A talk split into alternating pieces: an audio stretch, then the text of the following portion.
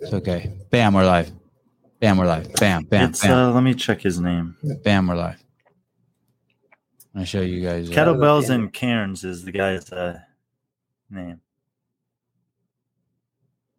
kettlebells. Uh, is this your Instagram account? Yeah, he Yeah. says he's uh he's not very happy with me. I guess I don't. Look. I don't see it on there. Is it gone? Did they delete it? I don't know. I can see it right here.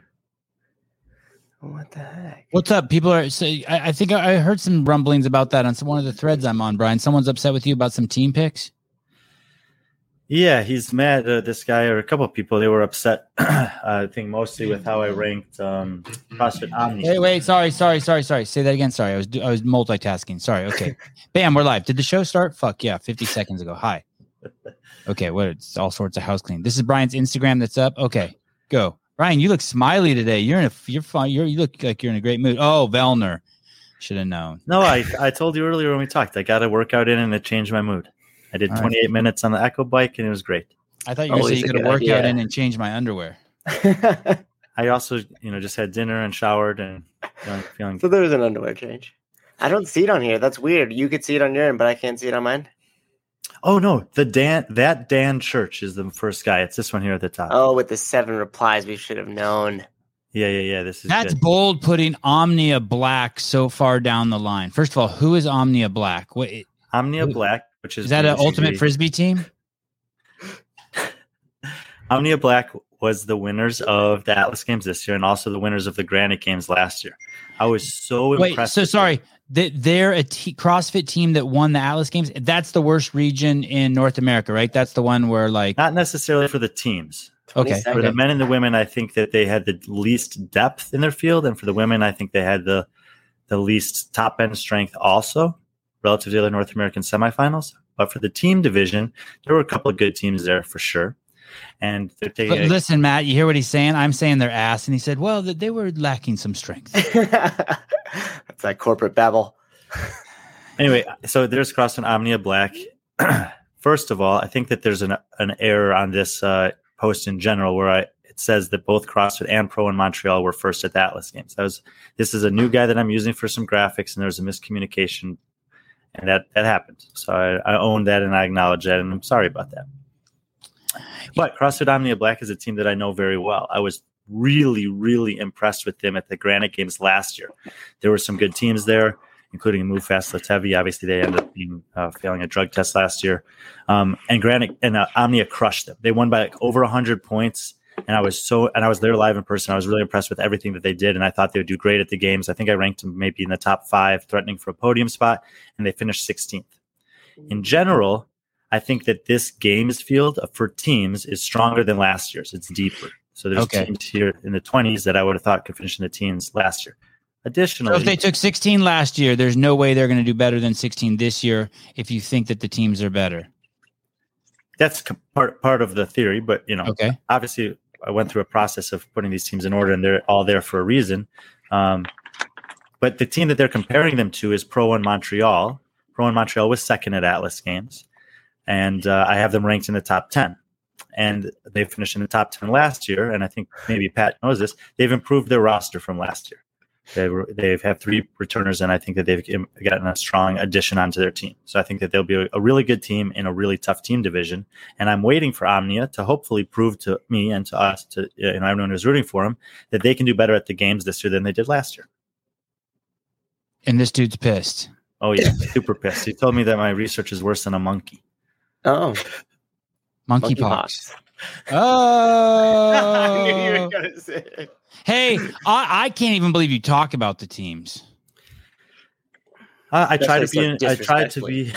I try to be as uh, in, in, involved as I can in as many divisions as possible. Um, I was thinking about doing it for all of the masters and teenage divisions, but I'm not. I don't think I'm well prepared enough. And for people that are interested in some um, rankings or predictions for those divisions, I would refer you to Bill Grundler's Instagram. He's going to be calling the action for the age groups this year, and he's starting to put up some predictions and thoughts about those uh, those divisions. So that's where I would refer you for that.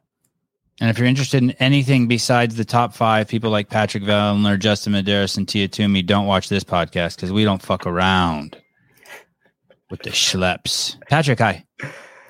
What's up, guys? How are you all clearing doing? the air a little bit. We're good. Brian just getting some things off his chest after he disrespected a team, so now we're good. Hey, look, that's very adult of him. It's good to go back and you know revisit things like that. There's nothing wrong with that. It wasn't adult of him, Patrick. He was telling this guy, "Hey, you're a dipshit," in, in the nice Brian way. In the nice in a Brian very, way. ni- in a Yeah, very and the guy is a dipshit. I mean, No, come no, on, I, man. appre- Not look, a I, dipshit. I asked, I do ask in the post for people to tell me their opinions. Who do you think could be higher and lower? But it's one thing to tell me your opinion, and it's another thing to insult my level of research when I spent, you know, most of the weekend investigating every team on that list. Yeah. Yeah, that's tough because everybody's everybody's doing their own research these days, and that with varying degrees of diligence, I think. And uh, you know, everybody wants their people to succeed as well, right? So everybody's got their bias on what they think about certain teams and stuff. So or individuals even. Think So of it's how a tough, it's a tough, thankless job. We've we've actually we've actually learned this year that you can actually predict 18 people to finish in the top 10. oh wow. who did that? Who did that? Well, you know, all these people that are saying, they're Oh, right, says, right.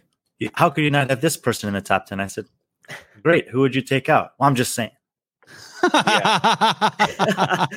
the all-time it's, it's rebuttal. hard, right? hey, People you are, like, work so. Go ahead, Patrick. Go ahead. there's just there's just a lot of good people, right? Like it's tough, and everybody, you know, everybody has standout performances in certain things. So it's tough to just be like, hey, oh yeah, well I saw this guy crush this one thing this one time. I think he should be up there, but you're right. There's there's not a lot of space sometimes. That's the biggest problem. Pat, where are you right now? Where are you sitting? I'm at home. I'm in Oh, you are? office at home. Are you Yeah. getting ready to roll? Uh, yeah, we leave on Friday, Friday morning. And today's Tuesday. Today's Tuesday. So work And- and- tomorrow, and then I'll probably like pack all Thursday and get organized, and then leave Friday. Wait, you said you work tomorrow? Yep. Job. Job, man. Oh, and what will that look like? Um, Look at Matt smiling. Souza loves the working class. I. I, I mean, Maybe. it's just we hear all these athletes. Well, things have changed. I have a kid. You know, my training slowed down, and Pat's just like holding down a full time job with the new son, and still absolutely crushing it, and just like nonchalant, like, well, I got work, so I'm not leaving till Friday. You know, I will say, like, I'm not. You know, I work. I think tomorrow I'm working like a half day. My clinic rotations right now are not like insanely busy because this time of year, obviously, I'm trying to train a lot more, and so I, you know, that's one of the perks of being able to make your own schedule too. Is I can just take less hours in the clinic for when I need or block certain days or whatever. And then when I get home in August and September, I'll open up lots of days and I'll work a lot more because I'm not going to be trained very much. So it's just like that's kind of one of the perks of what I have as a job. So, uh, you know, I try not to leave people flapping in the wind though. One of the, the things about treating patients and dealing with people is that, you know, they get used to seeing you regularly or whatever. And if, if you leave, you know, I've got to organize care for them while I'm gone and do whatever. So it's just like you, you want to be there for people too if they're in like having acute issues or whatever it is. So if I can be, you know, doing a reasonable day, probably what I'm going to do tomorrow is work a half day, chill at the clinic, have lunch, and actually do some like treatment on myself. And then I'll, Oh, uh, hell of a job. This job, this he works story is just taking a horrible turn. then I'm gonna then I'm gonna go to the gym and do something after that. But you know, I try to like get do something. It's nice to do something that takes me away from the gym too. Patrick, I love you. Will you sign my at the games? My card. Oh, is that I- what it maybe. said? That, That- I'm assuming gym, that's one way. of those uh one of those trading cards. Oh, yes. She, Get she's actually Pat, Pat. She's actually a member at my gym. Oh really? Oh yeah. You And she is a huge that up. fan You yours. facilitate that. She started coming to the gym in the um during the open, and she's like, found out that I knew you. She's like, you know Pat Vellner? Got Uh, get your card at WodZombie while they last because they won't last long. I'm not sure what kind of run they made, but I would grab mine, but it's by the bed bedside table. that's next to the lotion, probably. where my, that's where my Colt Mertens card is. nice. Uh, can can I show you guys something? I know this is Pat's show, but I just want I want, I want to show you guys something here real quick. Mm, I'm Uh nervous. oh, uh oh, you should be. So I think I can just click here and put share, and then I can. I don't. Can you guys? I don't know if you guys can hear the audio on this. Can you let me know? Can if you can?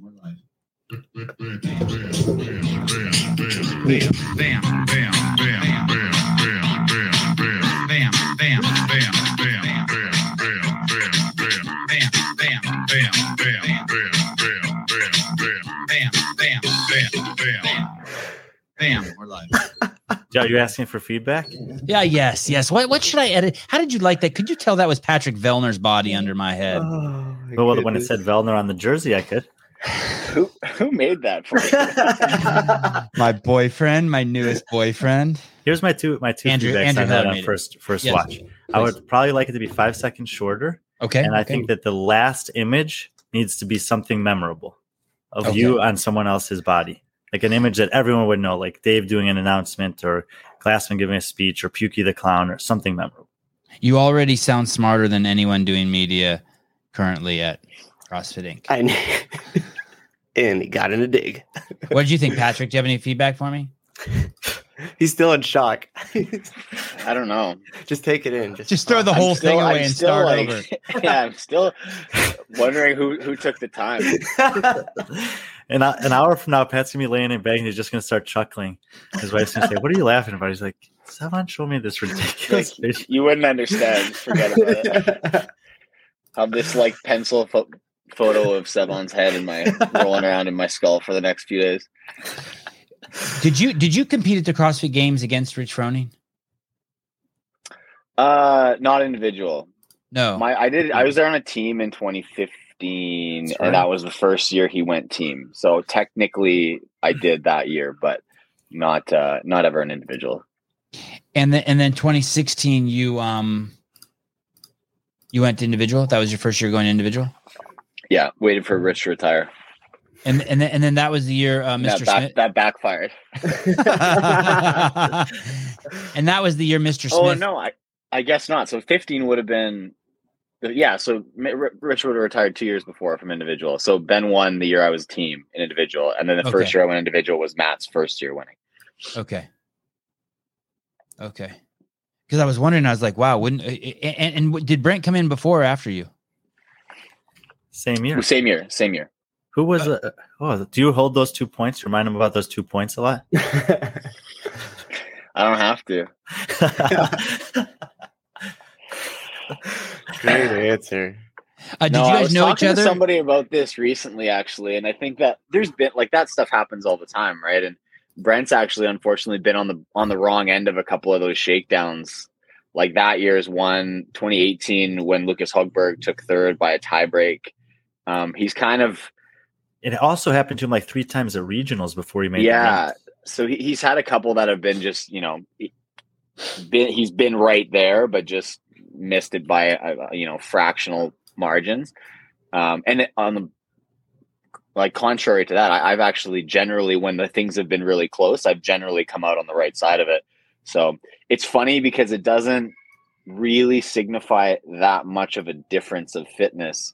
You know, I think I beat him by two points that year based on like a tenth of a second run to the finish. But you know, then who gets the hardware is like, and then when you're in conversations with people, like that's that's what gets talked about, right? And so Brent's got two podiums and I've got four, but like he could just as easily have four very, very easily, right? Um, if we're not for like a tie break and like a you know an extra breath. So uh, and you have bigger paychecks. world. And you have bigger paychecks because of it. Hardware guess, and bank yeah. account. Yeah. What is the Well, difference between it just second and fourth place? The difference is not that big. It's it's definitely not that big.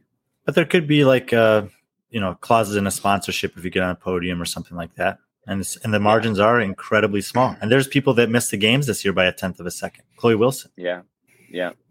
Do you, do you put any effort into thinking about what the events could be, Patrick?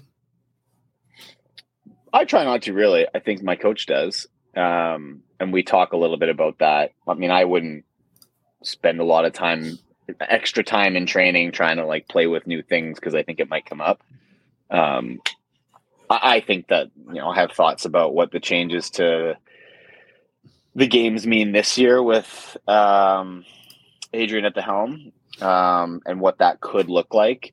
But you know you'll make yourself crazy trying to guess and i don't think there's any real uh real value in stressing yourself out over that stuff it's just it's going to be what it's going to be and frankly at this point you're either ready or you're not Did you have any initial thoughts when you saw the general schedule outline that they released?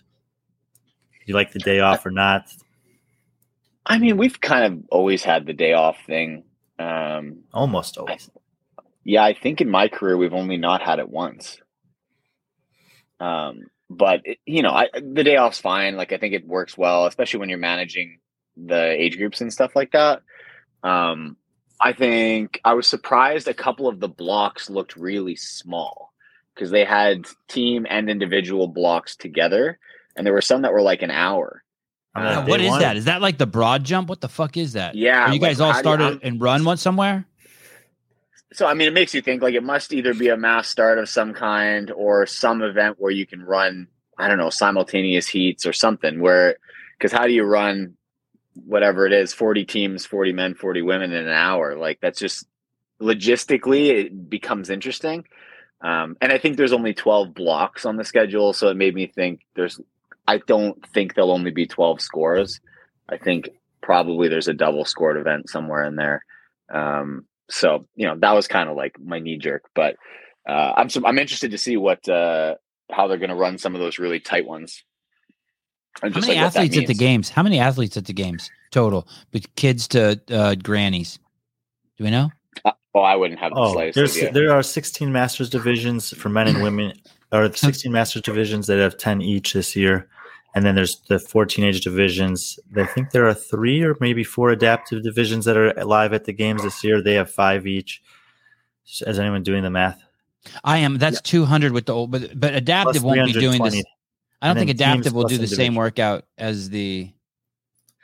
Yeah, but he's just Wow, talking about the 320 on day one in an hour window. Those are the teams plus individuals. 160 R- team members. Well, actually, it's less than that by uh, 12 because there's only 37 Oh, right. teams coming, and then 80 individuals. Okay. Did I do the So math wrong?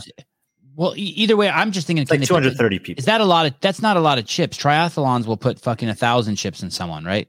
Like so, so they could chip up 300 athletes and have just a mass start, right? In theory, yes, but I I think that that's so chaotic. Like even if you look at whatever. well, they'd let you guys go of- like three seconds before. You know what I mean? They'd let you guys go just or five, yeah, 10 but let's say the, the like offsite event that they have permits for, like takes you to the Capitol and whatever. Like, presumably there's something going on at the Capitol. So, like, even just to then have all the athletes finish and then have 250 athletes finished there at the finish line at the Capitol, all standing in one place, it's like it's too many bodies.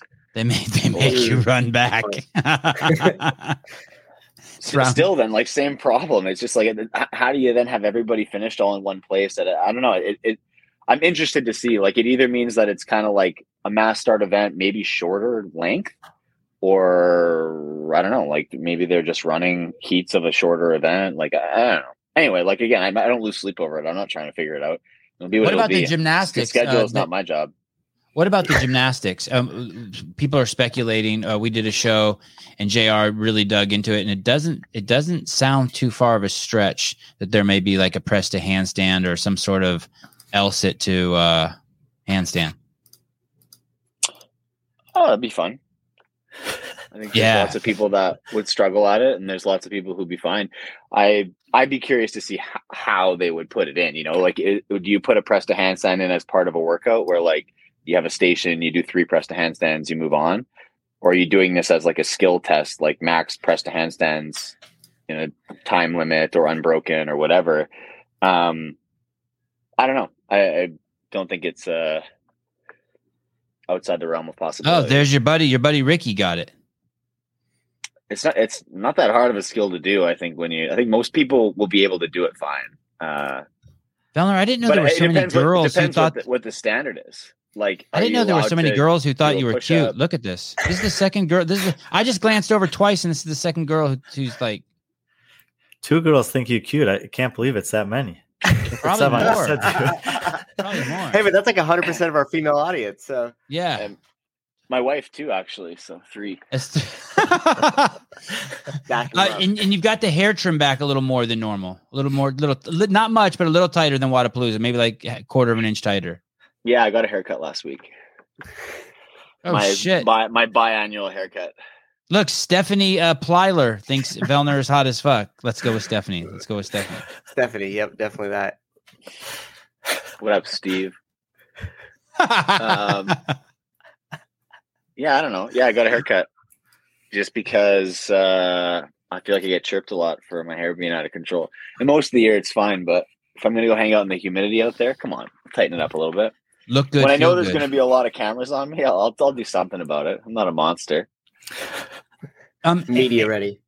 is everything going according to plan? Um, from the the big picture to the small picture, as as you roll closer to the date, your training, your packing, your food, your family, your your tickets, your hotel is are all the pieces you feel. Oof, so far so good. Travel's a bit of a nightmare these days in general, so I'm hoping that, that nobody has big problems, myself included. But I'm expecting to at least have. I'm prepared to deal with a couple hiccups getting to Madison.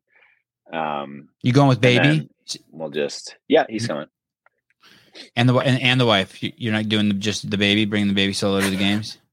Yeah, no, I did that the other week for uh to go visit my family, but no, fortunately, I'll have some reinforcements.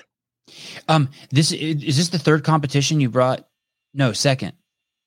Second competition. No, he was at the games last year. He was at Rogue. He was at Wodapalooza. Oh, four.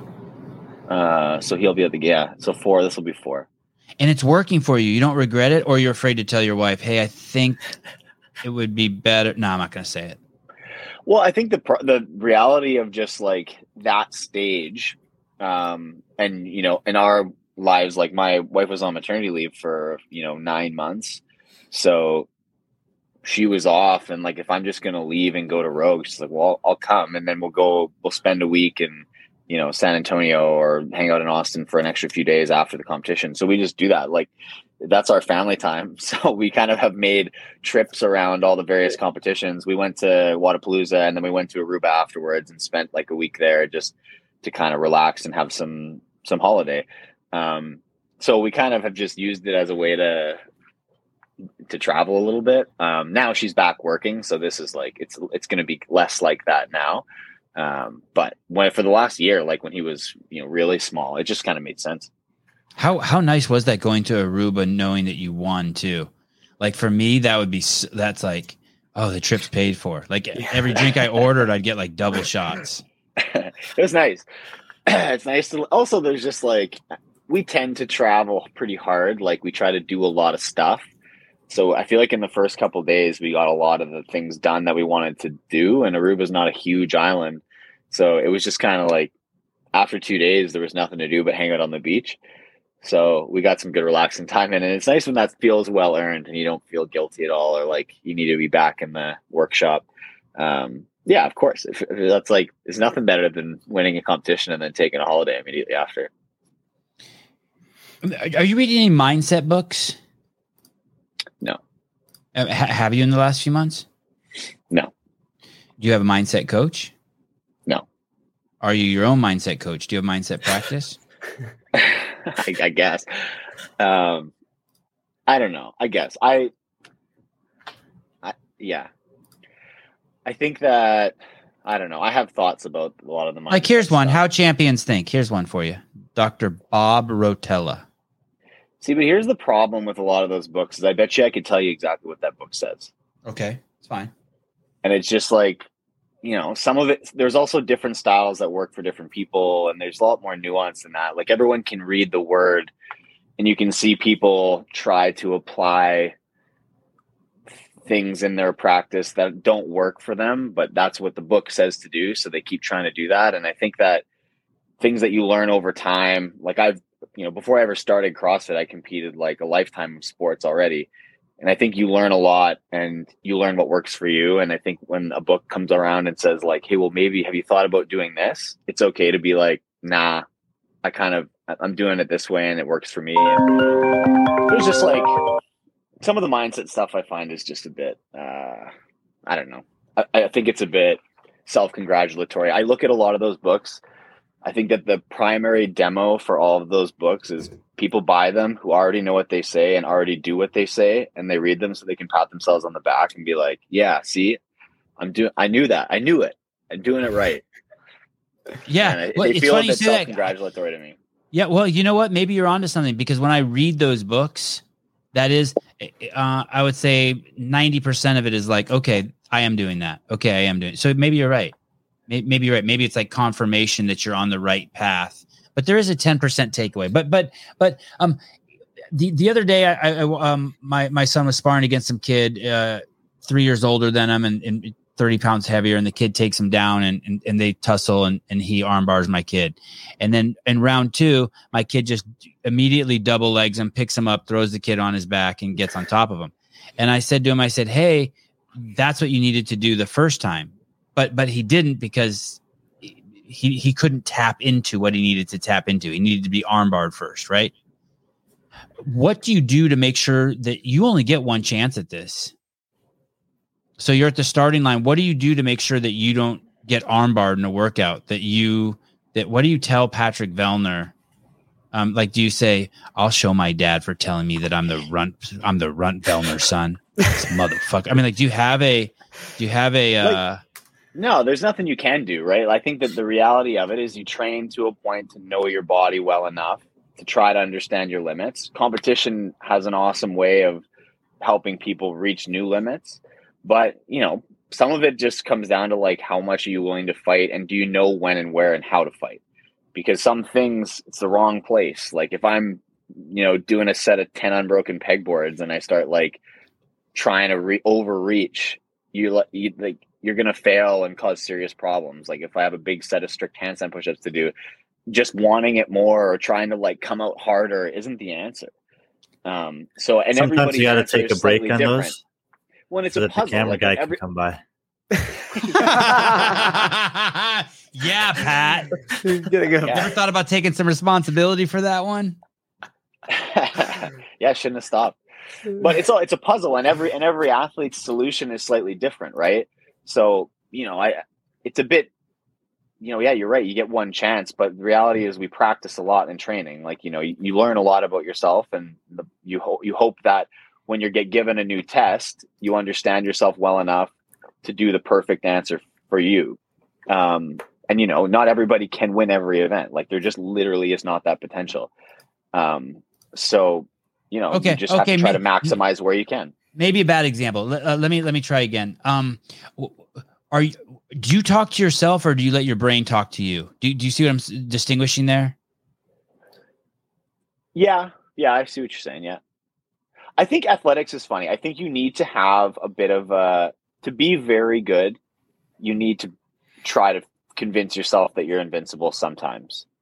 Um, but there's a danger to that in a lot of situations in certain sports, and I think a lot of like so say let's say you're a basketball player. Like if you miss a couple shots, you can't be and you're a shooter, you can't be afraid to take the next shots because like that's your job. You need that confidence to know that like, nah, I'm a shooter. Like that was a whatever one off, and just like move past it and blow past it like it didn't happen. And that's the kind of confidence that you need. Where like, okay, oh, bad event, whatever, like whatever. That was like lightning strikes sometimes. Like I know the next one's better, and you can move past that and not harbor all those bad emotions or feel like you're you're not good enough anymore or whatever it is. You have to be able to move past shortcomings quickly um, analyze fast, move past even faster. So, but there there are instances where overconfidence can cost you a lot. So I think there's points where you need to be like, all right, you know, if I overreach here um, and I start failing legless rope climbs, the consequences are very severe. So, you know, maybe you need to take a different approach here, other than like I'm invincible. Um, so I think that in an individual event, you you have to be smart. You have to understand yourself and and you know be aware of where your limits are. And sometimes you'll you'll find a little bit of extra go, uh, get up and go when you're in a tight race. When you have bad performances, you need to have that mentality of like, nah, that was like I'm better than that. That was didn't represent me, and then move past it. So Like you talk to yourself. You don't let yourself talk to you. You talk to yourself. If something starts going sideways, you take control of the narrative. So I mean, sometimes you have. I mean, it's funny. I would say that my general self talk is not like an. My head's not an overwhelmingly positive place to be most of the time. um, like what we do is hard, and, and it's like there's so many times where you're doing stuff and you're just like, "Fuck this!" Like, Oh, you I need that doing? fucking book, dude. I, I can take that. back. You're like, uh, but Pa- you know, I think that uh, you you have to just understand what to do with that energy. Like, I don't I don't walk off of every workout and be like, that was fun. Like convince myself it was fun and I'm out here having a great time because I'm like I'm here to compete and I'm trying to do things and sometimes it's not fun and that's okay. Yeah, I Like, totally I agree. So it's like it's not always sunshine and rainbows, and it kind of pisses me off when people have that overwhelmingly positive attitude. Like they come up and they're like, "Man, oh man, I can't wait to do that again." It's like you fucking kidding me? I will never do that again unless I'm out here again and they're making me do it for points. It's like I like a lot of this stuff is like this is a test and I'm gonna pu- push myself to my absolute limit. Uh, but you know that's part of the job. What's fun is you know passing your limits that you thought you had or, or finishing a competition and being like really proud of the body of work or saying man some of these things i didn't think i could do and now i could do it. That's fun. But the individual moments of like when you finish and you can't walk like don't fucking come to the finish line and tell me how much fun you had. If you if you did you shouldn't have been walking around in 30th place. Like you should have been up here trying to fucking push hard and, and then tell me how much fun it was hey, um, uh, Nice. what what what is that? Um, what is the feeling at at the starting line? It's a two part question because I didn't want to put a word in your mouth. But what, whatever the and then and then after you tell me what that feeling is at the starting line, are there varying degrees of it? Um, it like the first event versus the last event versus events that you know you're good at versus events you know you're not good at versus events that you know you need to win. Like what what is that feeling and, and does it change or is it like by when you get up there and you hear the three two one it's there aren't variances. It's always like a seven or a did you understand the question? Um, i know that was a lot. yeah it's Okay. stressful. Like i think there's a lot of anxiety before starting events especially at the start of a weekend. I think and, that, and your relationship with anxiety must be so different than other people's. Like for some people it must be really bad. For you it's part of the job right? It, it, it might not even be a bad thing anymore right? Well, I think it's how you analyze what that is. Like to me, like anxiety around competition is a direct representation of how much you care. Hmm. And I think that like you get stressed and anxious and it's I I look at that energy as being like nervous plus excited. Like that's kind of what anxiety Dude, that's some competition is for positive self talk. What are you talking about? That's some alchemy. Anxiety is how much you care. You're a fucking alchemist. But it dude. is like, look, you, Yeah, you I agree. You, you wouldn't, you wouldn't give a sh- if you didn't give a shit. You wouldn't be nervous at all. You just go, out, whatever happens, happens. Well, you know, yeah. and uh, that's a bit blasé. And I think that everybody gets stressed and anxious because, man, there's a lot of hours that we put into training, and there's not that many opportunities to show what you've worked for. You might, you might get three or four chances a year to step in front of a crowd and be like, "This is what I've been doing all year long." and it was for this time so i could come out here and show this so you have to like i don't know you got to be able to take those opportunities and understand like i used to have the same i did a lot of school and i used to have the same kind of a relationship around exams um where you you have like you get stressed because you don't want to fail you spend a lot of time working and studying and whatever and this is like you need to be able to perform and show people what you know when the time comes and I remember somebody telling me that once. An instructor was just like, "Wow, like, yeah, you guys read and work a lot, and then you should feel like when it's time to write an exam, like it's time to show off. Like this is somebody, and you can just be like, bam, this is what I know. Drop every piece of knowledge you know on them, and like do it with swagger. Like this is what you work too hard to like show up and be and be freezing up. Like take it as look at it as a chance to like take your knowledge for a walk and like just show off. I'm like, oh, ever- that's a pretty you, uh, interesting attitude. Did you and Fraser ever talk about that with regards to school? No, I don't think. Show I us your have daddy really skills. Pat. Show I us your know- daddy I know skills. has- Get He 'em. has a similar. My wife's crawling behind us. She's on it. Yeah, pro- one of my one of my Um, favorite things that I've ever heard Fraser say was from a uh, Road to the Games episode. He was talking about preparing for an exam, and he and you know made the analogy to CrossFit, and basically what he said was, "I don't love suffering. I love what the product of suffering is." And it's like I'm willing to put in the time in the gym or the time in the library and the time in the books because I want to show up on test day and know that I can perform. Yeah, and those are what's fun. Like, there's nothing better than walking out of one of those rooms. Like, keep the pencil. I know I aced that. And like, same when you're in a, on a competition floor and an event comes up and you say, "Man, I like good luck keeping up everybody else," and you can just kind of when you finish and you're looking at the clock in the last few reps, just going, "I literally just have to like walk it off." That's a really cool feeling. That is a product of a lot, a lot of work. Like those things don't happen by accident. Like when you see somebody absolutely crush a workout and then just walk to the finish line holding their hands up, like that's the product of a lot of hours. So, you know, I- think that the anxiety's high when you start. I think one of the things that contributes to that is that you don't know what everybody else is working with. Um, and you don't really know where you What does that mean? field. What does that mean? What does that mean? You mean like how juiced still, up they I are? think it's, it's still a, it's still a competition. You just you're whether you like it or not. I could be the best version of myself ever, better in every single way.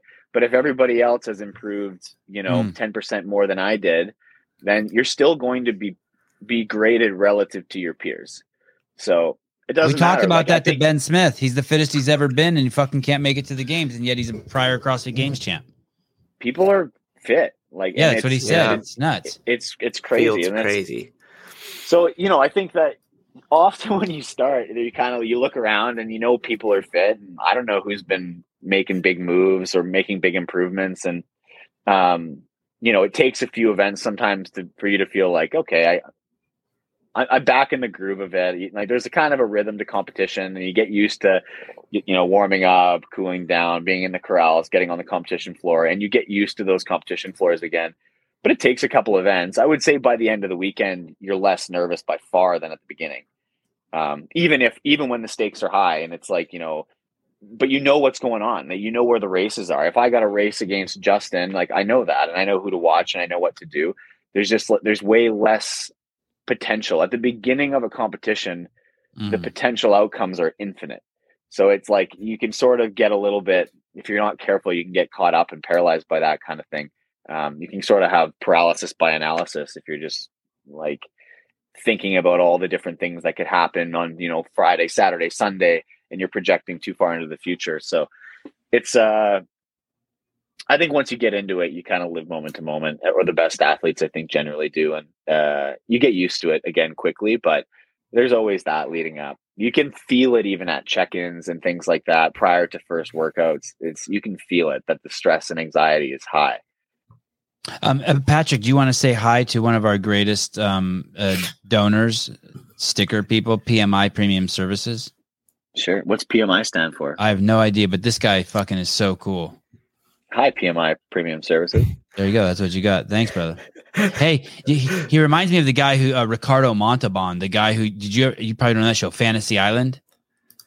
No. No, oh, it was a great show when I was a kid. Man, it was it was weird. It's kind of like the Twilight Zone, but a little more like Fantasy Island. That was one of those late night ones. like risque. Yeah, it was like Twilight Zone, but there was a little more. It was a little, it was, yeah, it was a little. Twilight Zone meets Benny Hill. I don't know if you know Benny Hill. um, Pat, have you ever, have you ever,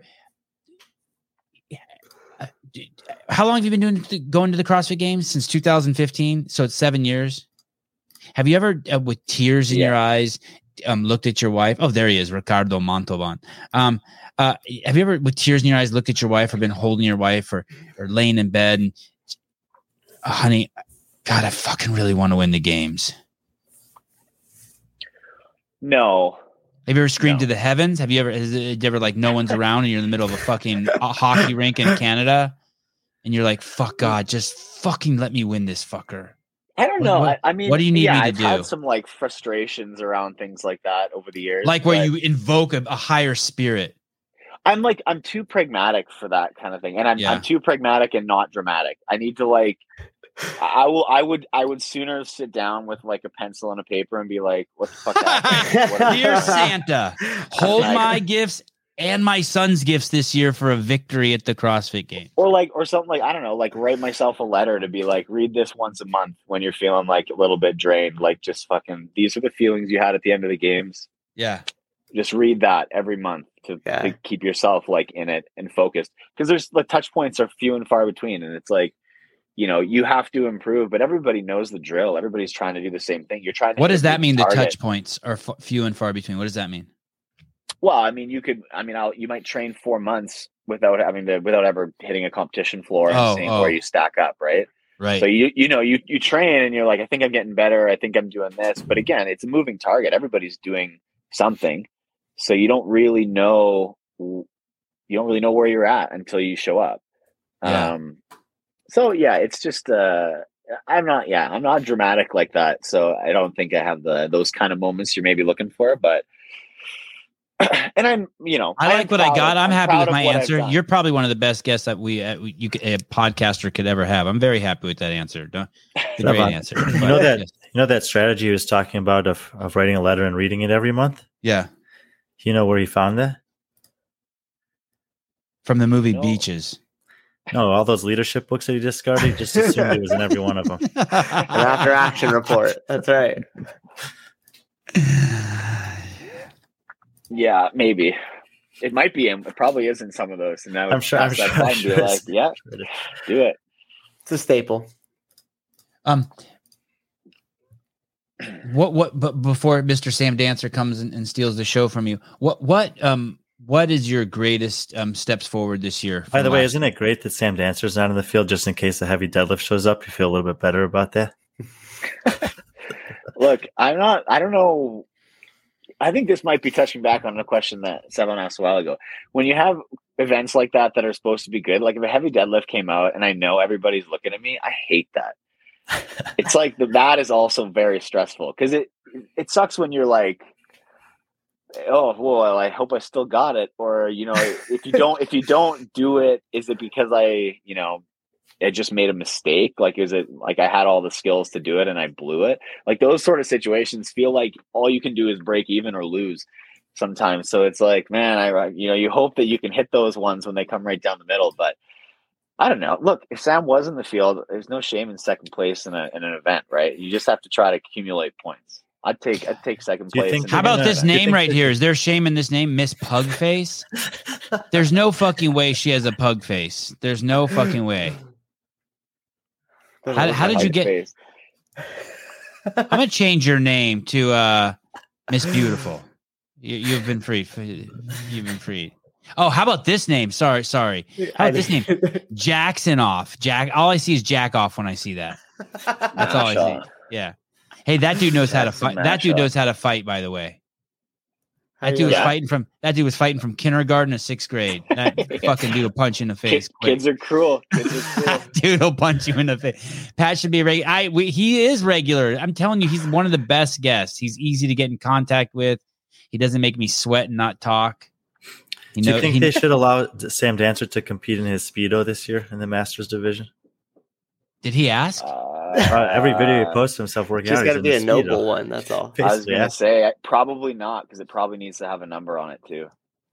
hey, can find a spot he could ask for the women's gear though. Probably No He- exceptions. No exceptions, man. You, you have to wear the uniform. uh, he could ask for um a oh, re- oh okay okay. But now you can wear your own shoes. How good of a change was that, by the way, that they allow you to wear your own shoes? You in, you in favor of that? I think it's fine. I think it's good. I think it sucks to have to like break in brand new shoes and and then figure them out right when you get to a competition. That's no fun. Like I think it's just a better, Yeah, I always wondered more about that. more fair, more more equitable for everybody to like. Was be there- able Oh compete to their best shit! Oh shit! Oh, Oh, shit! was there a break-in period? Was that hard? Did that ever mess anything up at all for you? Oh Like yeah, blisters and Sevan, stuff you, like you, that. you hate you hate e- equity versus equality. right? Oh shit! Oh shit! Oh, I tried to Triggered. steer it. I tried to steer it away. like, tell us about So, those but- but shoes. you understand the difference, right? between equity and equality. Yeah. Here we go. Uh, yes, So, absolutely. Equality is that everybody would have to wear the exact same shoes. No, Equity, exact. uh, no, you have it backwards, no, my yeah, friend. No, I don't. Equ- equity is everybody gets to wear the shoes that would provide them the advantage that they would want. Wow. So they get to wear this- their shoes. This is a this no no equity is that the shoes are issued by the government and everyone wears the same one so no one No, feels no, no, bad. no, no. Equality is twist is everyone don't has the freedom. to make it sound like you you you're trying to get your God, I love you. God, I standard love there. you. About the- Equality is everybody has the same, no matter what their their needs or desires. Everyone has the same end of conversation. That's equality. wow. Now I see. Now I I get it now. Our difference. It's so it's it's over definitions of words. That makes me feel so much better. Maybe we're the same person. Uh, well, I I'll tell you this. I like whatever one. I like. It sounds like we like the same one. So you Sounds like the like- equity approach. No, that's the equality. But but but but but that's fine. It doesn't matter. It doesn't matter. I got We- you. I got you. No, I got you. Say it. Say it. Say you like the equity.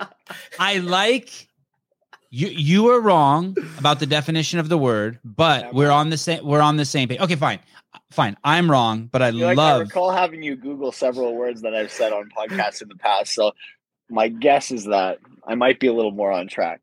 Don't make me because I because I keep referencing and I'm into um learning. I'm not fighting with Patrick Vellner. He's too smart. Okay, listen, up. listen, listen. Don't forget, he showed up to You his test it with right now. and he was prepared to show off what he Listen, knew. listen. He told us he's going to work tomorrow, and working is him f- um, getting worked on.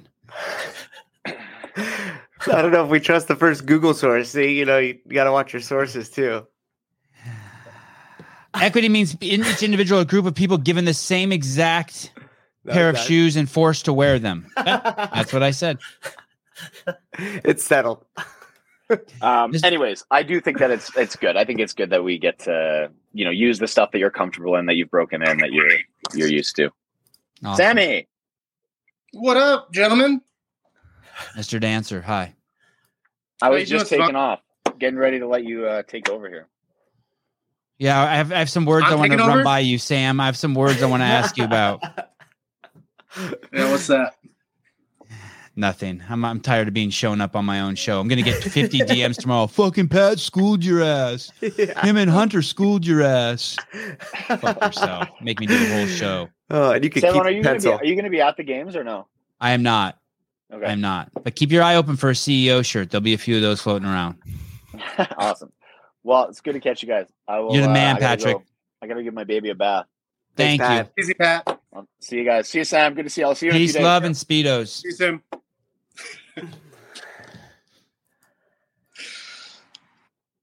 Whoa.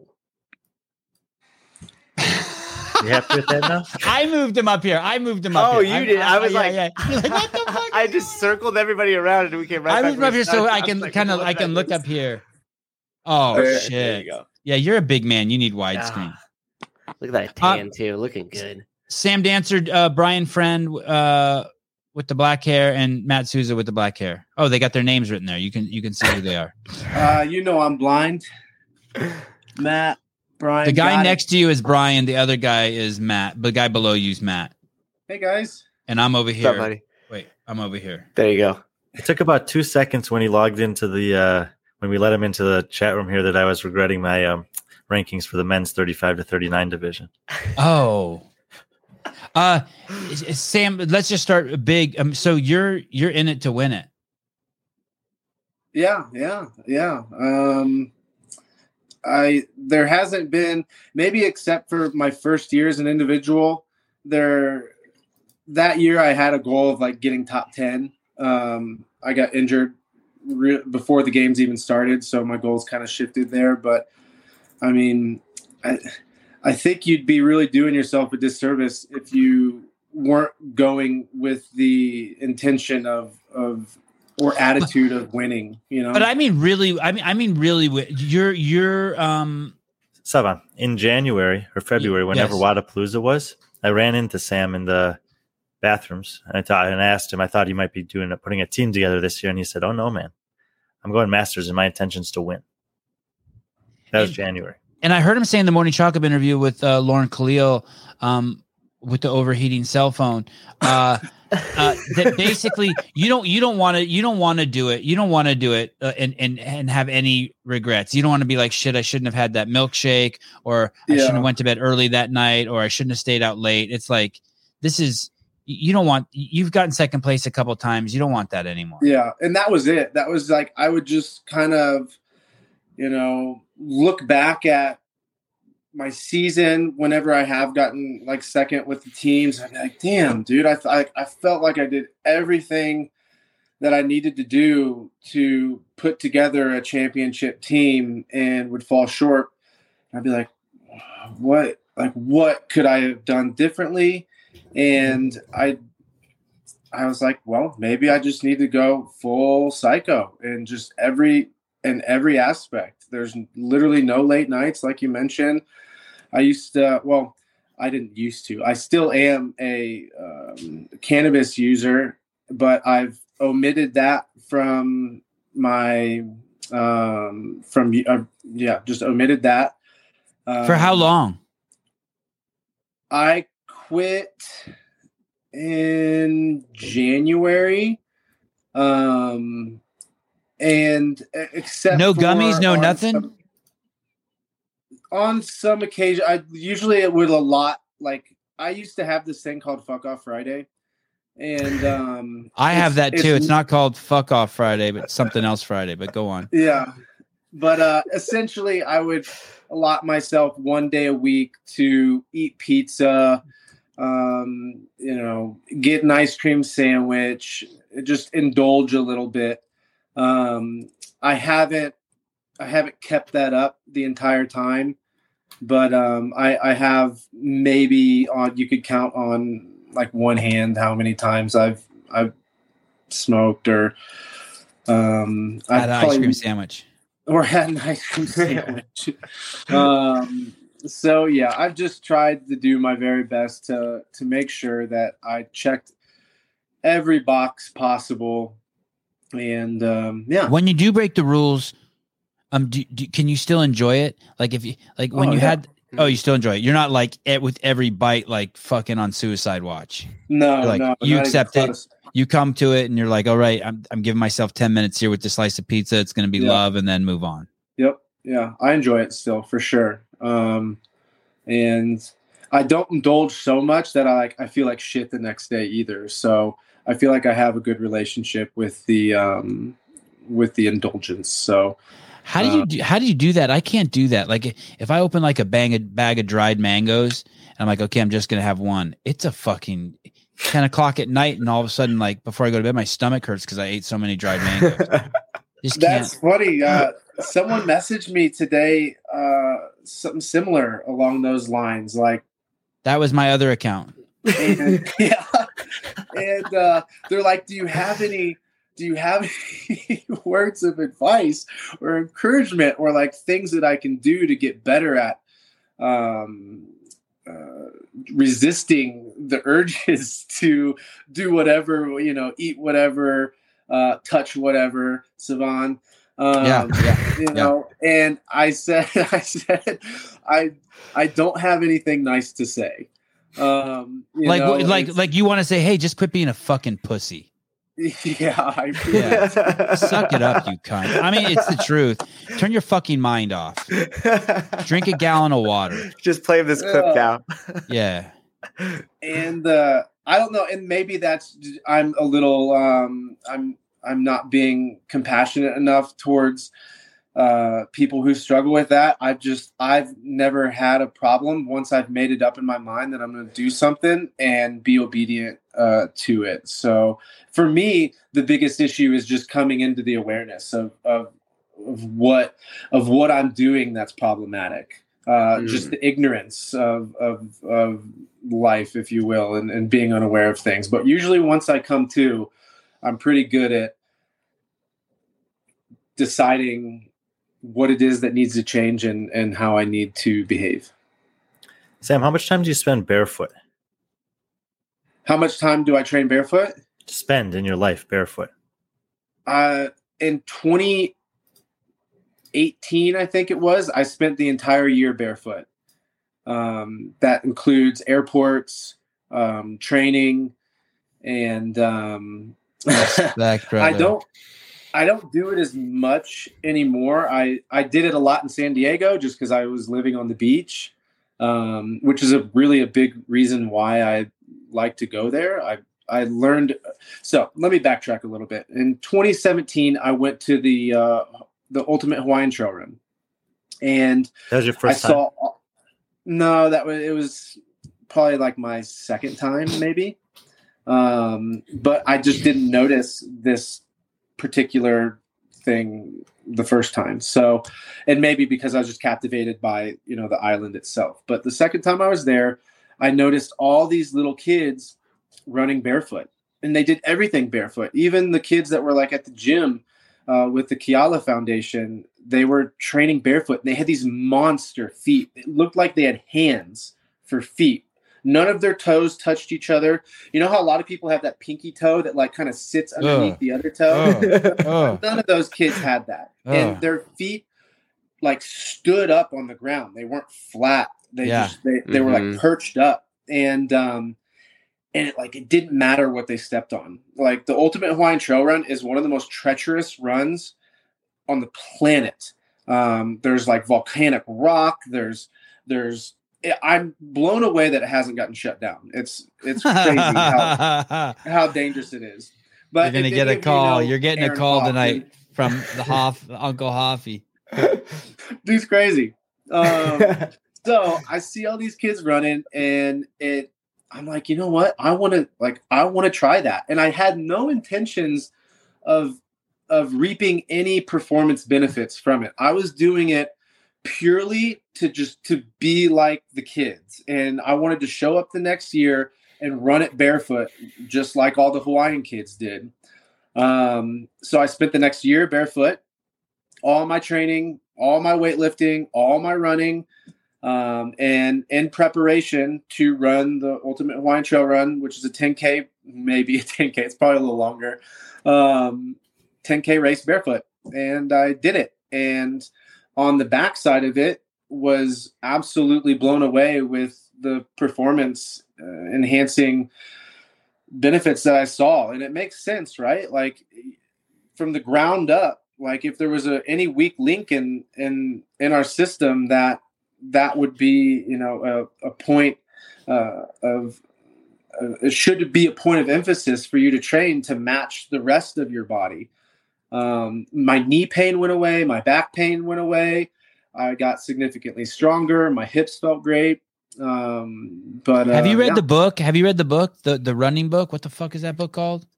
Oh, I I know what you're talking about. No, I haven't. I've had Dude, you you would love it. It's so fun. It's such Yeah. a great book. I've, Get the uh, audio had book. The book is about the. Tarahumara, right? The running people in Nevada. Nevada. Uh, th- They're part of it. It's all just about his barefoot experience, but yeah, they're definitely part of it. It's cool as shit. I was Yeah, barefoot for two years too, Sam. It was great. It was the best two years. It was it was amazing. Did you notice lot- significant changes in in like in your The in your only joint? change, the only change I really remember. I mean, I was a dirt twirling hippie, but my, my when I when I did go back to wearing shoes, I lost a size because my arch had gotten so fucking huge. So I went from a size eight to a size seven. Oh, that's interesting. I Oh, think it was Yeah. the width. And I, same thing though. My foot did get taller. yeah, it got all. But, phew. Mhm. And and I'm almost always barefoot now. I don't, unless I'm doing rope climbs, I train barefoot. I mean, I'm I there's no shoes are stupid. They're fun. I shouldn't say shoes are stupid. There's a place for them, but they're they're like warrior gear. If I'm gonna do warrior Yeah. shit, like Yeah. like like my kid skateboarded and then he had a bad accident and he's like, okay, I'm gonna start wearing shoes. Yeah, okay, yeah. Skateboarding's warrior shit. You're going to battle, Yeah. put shoes on. Yeah. Yeah, that's cool. And So- you even did the airports. I did the airports too and all that. It was nuts. yeah, Yeah, anybody no ever say problems. anything that No. whole year? No, only at restaurants. Yeah, I would get talked to Mm. at restaurants. I still do. It's crazy. Can you imagine saying something to a 50 year old man barefoot with a CEO shirt on? I'm barefoot. And you're like, sir, you can't be in here with your. Sh-. Well, fuck yourself. Look at my beard. I got I got beard hair older than you. It's not even true. This thing grew in two weeks, but whatever. Um, Yeah. Sa- Sam, how is the Vision make um, competing? Um, is the is the Vision is is, is it um, in, impair you at all? Is it a weak link? Are there things where you're like, uh oh, fuck, like, um, like at Dubai, we we watched the Dubai Fitness Challenge last year, and these motherfuckers can see, and they made a wrong turn and cut the course in half. Yeah. Um, is there ever like the group goes that way and you're like, huh, this must have been the girls and the dudes went this way, but you got them all fucking backwards? I mean, eh, I- so far in your CrossFit career competition, has your vision done anything to you where you're like, oh shit, I swam the wrong way? Or it hasn't really held me back too much. There's definitely been some instances where I've needed some assistance from the judge, um, and has always been granted to me. I've really never had a judge uh, deny uh, my request. give me an example. Um, like, hey, can you boost me up to the pull up bar? I can't see it. And his hands around your waist. Dude, uh, I want to see that. because it is it is really scary jumping up to a pull a black pull up bar um, in a dark building. But luckily, the pull up bars are blue uh, at the game, so they're a little bit easier to see. Um, but yeah, black pull up bars in a lot of gyms are like I have to kind of sometimes be like, okay, here we go. Um, but an example would be if there was maybe a shuttle run or a handstand at Wodapalooza this year, I I didn't see the line and I walked way past it um, and ended up walking into the bleachers. Wow. Um, okay. So like got me there. Uh, the monitors on on ergs, so just having meters being called out or calories called out. You know, I can't I can't really see the monitor um, when I'm at least when I'm in a a active strong position. You know, I can come out of position and lean forward and squint at the screen, but that's not going to be you know a great place for me to be um, Strong. get- yeah, getting work done.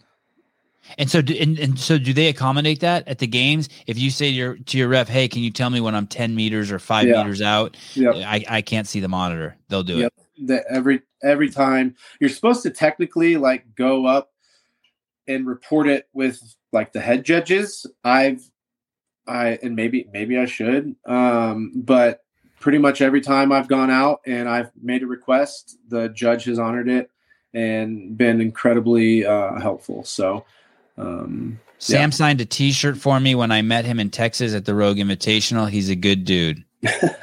Hans. hey hans Uh, ha- have you have you looked at the field? Do you know who you're competing against? Uh, it seems like a lot of new names relatively to me. Uh, I am familiar with some. I'm um, I've I've maintained some contact with some, but you know, a lot of the guys that I knew didn't qualify. Um, Yeah. Are you surprised? Are you surprised Hobart's not there? did he? Was he even doing it? Yeah, I think he was. Was he? But, yeah, so they didn't even either qualify or they didn't uh, try to qualify. He did participate in the Um, season, but he wasn't putting forth the same commitment that he did last season. Yeah, I didn't. I really- think he didn't- wanted to win it. I heard coming out of his mouth uh, right after the games that, "Hey, I'm coming back next year and I'm fucking winning." I think that at the end of the games last year, he had that mentality. I think in the middle of the off season, he realized that with the, the way things were going with the cap programming, that that was probably not the place he needed to allot the most resources this year. So. Yeah, so the guy. I don't like, recognize any of these names either, except Oh. for the Greek guy. I Oh, am not. What are you talking about? Craig Roy Kenny, Gamboa is right uh, down there. Craig Roy Kenny, you know him. yeah. Julian Cerna. How about this guy, Roy Gamboa? That's the guy. Uh, that's Brian's buddy. I know Roy. He I know Brian Roy tried to. re- well. Brian said we couldn't have you on the show. and We had to bring Roy on. We had to. We had to Rochambeau over it. He's uh he's a he's an awesome dude. Roy was still making I've the games as an individual last year, Sevan. Yes, I've I know. competed against him quite a bit. Uh, you're 35, Sam, Yep. Yep. 35. and and uh, you have a wife and a, a 20 month old baby star. Yeah, correct. Yeah, that's awesome. And um, any any uh pool between wanting to spend time with the baby and and uh, train for the games. You know what? That's I did I did everything within my abilities to make sure that I spent every single day with my wife while she was pregnant and I spent every single day of the first year of um, of Star's life. Attaboy. um i i made like i made sure of that um which so there was no pull during that time because i wasn't Right. really trying to do anything else but that. So knowing that i was going to be making a commitment in the future to training for the master stuff um i wanted to work really hard to honor that. And by doing that, it kind of um, it's kind of helped free up some space in my heart in regards to not uh, feeling guilty and or um, or having like an emotional difficulty with the amount of time that I'm I'm missing with my wife and my daughter during the open quarterfinals and semifinals. I I only missed out on the mornings with um, with Star and Jen. Um, everything else I was there for, and it's been up until um, basically this past month month and a half where I went out to train with Justin Medeiros for like two weeks. And then I when did you do that? Sorry, when did you do that? I want to talk about that when you're done with this story. When did you go out to Yeah. train with him? Oh, it's been about a month and a half ago. Okay, sorry. Okay, go on. So so you went out there for two weeks and that was time Yep. apart from your baby. Hey, and, and was that good? Was that nice? Was that by good I mean um you take space and you come back and you're more invigorated and and you appreciate it more and is I mean there's some positive to that, right? Yeah. Yes and no. And and and, and she gets to bond with her mom a little bit without you Yeah. fucking hearing your deep ass voice and Yep. you grabbing her and tossing her around. it's been it's been really good. Um, I do I I miss them both tremendously. Um, I got to see them last week for about a week, and it was it definitely filled filled my my cup up. Um, but I I could tell even in that I'm like, man, I'm spending, especially with the routine that I had established without them. Um, you know, when I was training with Justin, we were working out four or five times a day. Uh, I never had the freedom to do that when I was living with Star and Jen. It was two sessions a day, and that was it. I had no extra stuff. I spent the rest of the time with the family, um, and now back again to being alone essentially. Um, I'm Why? in, Where are you right now? Where are I'm you? in Denver, uh, Colorado, with Matthew Bickle, who you you've met. Oh, Mm. yeah, yeah. Matt's a good dude. Tell him I said hi. Fuck, I awesome. will. Yeah, love that guy. Yeah, good dude. So yeah, I've been living out here, training up in the mountains. Um, Is that for elevation training? hmm Good on you. Damn, Wow, you aren't fucking around. No, he yeah, is I was not. just uh, just in Telluride for my taper, if you will, um, which was all done. Everything was done over ten thousand feet, and it was it was really challenging. wow. Um, wh- uh, Uh, uh, on that note, uh, um, when my, my my wife spent every second with our firstborn, and then when she had the twins, literally, like the day she had the twins, she, she had no time for my firstborn for three months. Basically, she had to like just feed the twins for basically three months. So I would leave the house. I, it went from being her kid to her never seeing that kid for three months, and that was the hardest thing about having the twins. She missed her first because she would never. I would take him out in the morning. We'd stay out. She would. We wouldn't come home till six o'clock at night, and she get to see him for an hour, and he goes to bed. And that you know that that shit can be fucking hard, but it ended up being great because I got to bond with them. Yeah. So at least you should know that that like your wife's getting time, and you'll get your time. It's important for parents to spend some one on time, one on one time with the kids, yeah, and, and, it's, and you're not fucking off doing heroin fucking whores. You're preparing to, you're preparing, you know, you're you're driving you're driving the the strong coffee company business forward w- with your brand. You're driving your nonprofit forward. You're you're becoming healthier. I mean, it's it's a it's a fucking great thing. I mean, I know it's easy to say and harder to do, but fuck, you're doing it. So yeah, I appreciate that, Sevan, a lot. Yeah. It's really it's really nice to hear that. And, and probably she's spending time with the grandparents and they don't got you around being like, don't hold the baby like this. I mean, everyone's, you know what I mean? It's like the fucking lions out hunting some shit and everyone gets to fuck off a little bit. Yeah, I appreciate hearing that. It, it's, Yeah. it's because I'd be lying if I didn't say, you know, I didn't feel that those pulls and that, you Yeah. know, the the emotional side of it um, at all. That's that's not the case. I do feel it, and um, to to be reminded of what good is coming from this, and not to be focused on just the separation uh, between the people I love and myself uh, is is uh, much appreciated. Thank you. Okay. I, I noticed our viewers are dropping quick. Let's sh- shift subjects. Justin Medeiros. oh yeah, yeah. Here it goes. We're upticking again. Uh, Justin, you so you, te- uh, so you do you know him or do you just call you know Adam and you just or you know Ellie or or someone over there and you're Um, like I'm Sam Dancer I'm yeah. coming. I know Justin. I uh well kind of funny story too. Um I texted him and I said, Hey, I'm gonna come out and uh and train with you for a little bit before the games. And he he kind of misunderstood, I guess, like what I was saying. And he thought that I was like coming out to like hang out. And he was really nervous that he was gonna have to like take care of me and feed me and put me up in his house and and little did little did he know that you know I was going to end up being the one cooking for him and he was going to be coming over to my place and uh, and we were going to be training our asses off for a good amount of time. So, and then I got to know um, Coach Adam pretty well and Ellie really well, and That's your first Uh, time meeting Adam?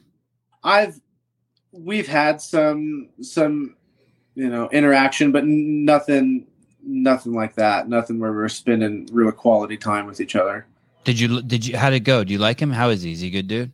He's great. I learned a lot from him. I've had it's I've had some great coaches and mentors over my ten year career in CrossFit, and um, it was an absolute privilege to get to work with him. And I I was definitely able to take some take some things away from it. And um, yeah, that's funny. You you know you bring him up because I I thought I was going there to train with Justin uh, little did I know I was I was going there to get coached by Adam and and also get to train with Ellie. Um, Um, We had a Matt O'Keefe there? on. We had Matt O'Keefe on, and he called Adam uh, Neiffer a top five human being. And fuck, that says it well. That Yeah. guy is such a special man. Yeah, here he is.